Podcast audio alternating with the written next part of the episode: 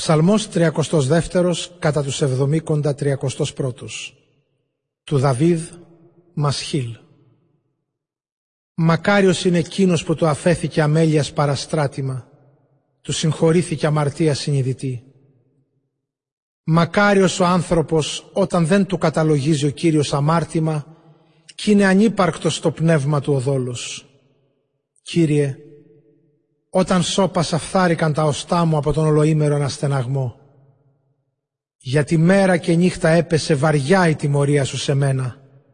Σαν το χωράφι έγινα το άνυδρος του καλοκαιριού τη θέρμη.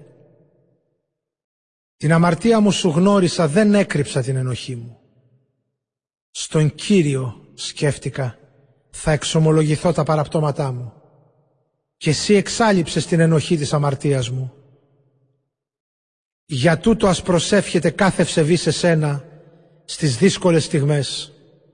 Σαν γίνει ο κατακλυσμός κοντά του δεν θα φτάσει. Εσύ είσαι Κύριο κρυψώνας μου. Με προστατεύεις από τη θλίψη και τη γυρίζεις σε αλλαλαγμούς χαράς. Μου λες, σύνεση θα σου δώσω.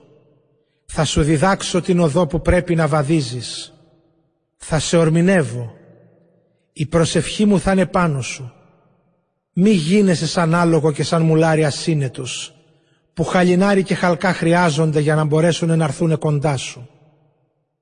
Πολλά του ασεβεί τα μαστιγώματα, μα εκείνον που στον Κύριο ελπίζει η αγάπη του τον περιζώνει. Χαρείτε για τον Κύριο δίκαιοι και φρανθείτε, κι όλοι εσείς οι άδολοι φωνάξτε από χαρά.